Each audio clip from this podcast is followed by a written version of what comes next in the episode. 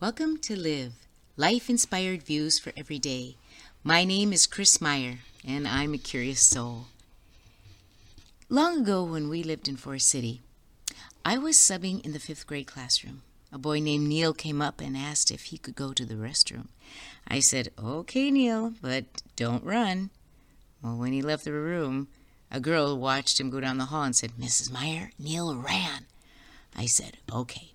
Don't say anything. When Neil comes back, we'll put him to the test.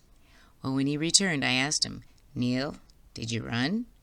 He replied sheepishly, Well, kind of. I said, Neil, you passed the test. Then I told the class this story.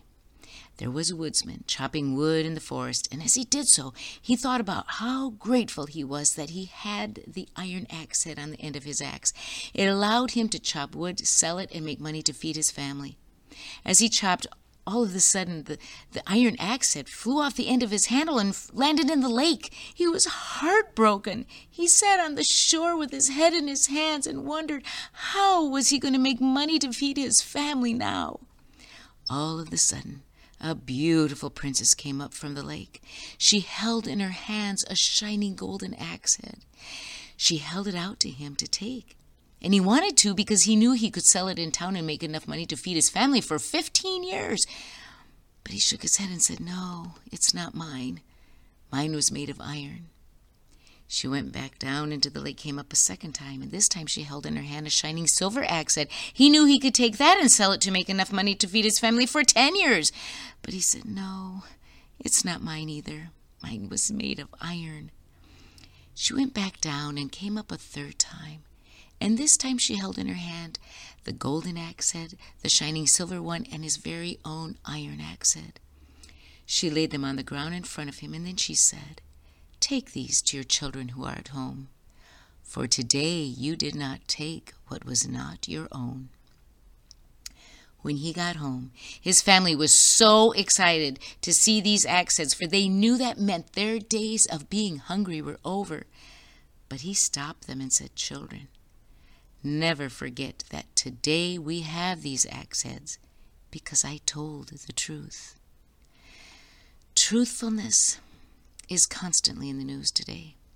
Even though we don't always know who or what to believe, we can do one thing for sure.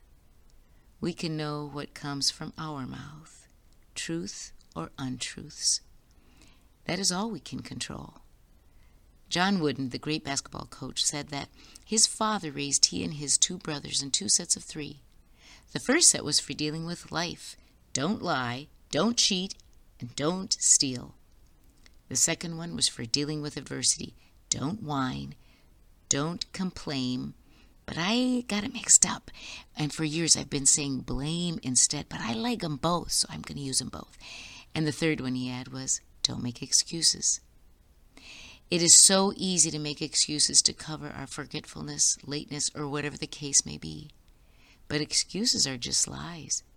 There is no little lie, they are lies. I think if we took John Wooden's second set to heart, we would be a magnet for relationships. Because do you love hanging around someone who is always whining about something or complaining or blaming something or someone or making excuses or not being truthful?